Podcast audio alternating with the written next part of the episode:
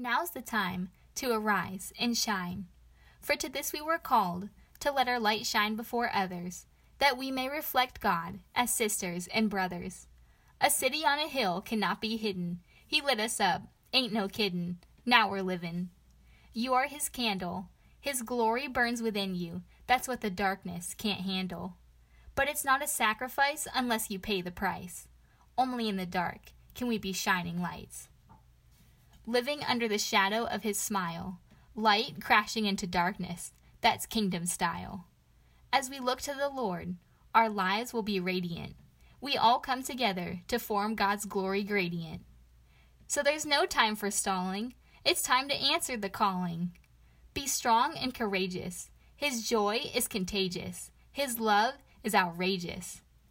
Now's the time to let His love shine to all of humankind.